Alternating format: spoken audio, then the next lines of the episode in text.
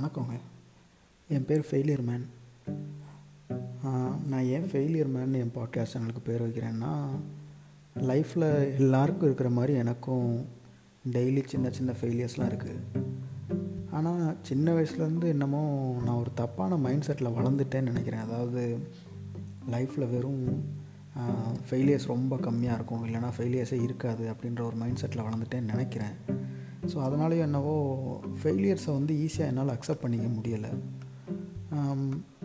ஒவ்வொரு தடையும் ஏதாவது ஃபெயிலியர் நடக்கும்போது இது லைஃபோட ஒரு நார்மல் ஈவெண்ட் தான் அப்படின்னு ஏற்றுக்கிட்டு அதை விட்டுட்டு மூவ் ஆகி போகிறத விட்டுட்டு அதையே போட்டு ரொம்ப ஸ்ட்ரெஸ் பண்ணிக்கிறேன். நம்ம மேலே என்ன பிரச்சனையோன்னு தேவையில்லாமல் யோசிச்சு யோசிச்சு என்னுடைய செல்ஃப் கான்ஃபிடென்ஸை நானே குறைச்சிக்கிறேன்னு நினைக்கிறேன்.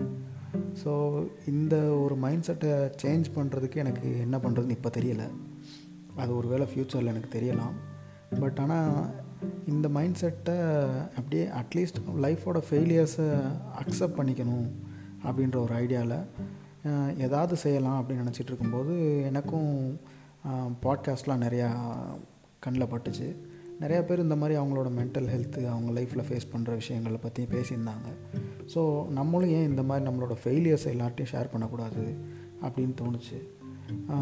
இன்னொரு விஷயம் என்னென்னா என் என்னையை கேட்டால் சக்ஸஸ் இஸ் ஓவர் ரேட்டட் எல்லோரும் எப்பயுமே சக்ஸஸ் பற்றி மட்டுமே பேசுகிறாங்க ஆனால் அவங்களோட அதே சக்ஸஸ்ஃபுல்லாக இருக்கிற ஒருத்தவங்க எவ்வளோ ஃபெயிலியர்ஸ் ஃபேஸ் பண்ணியிருப்பாங்க அப்படின்றத பற்றி யாரும் ஓப்பனாக பேச மாட்டாங்க அதனால் நான் ஃபெயிலியரை பற்றி பேசலான்னு எனக்கு தோணுச்சு.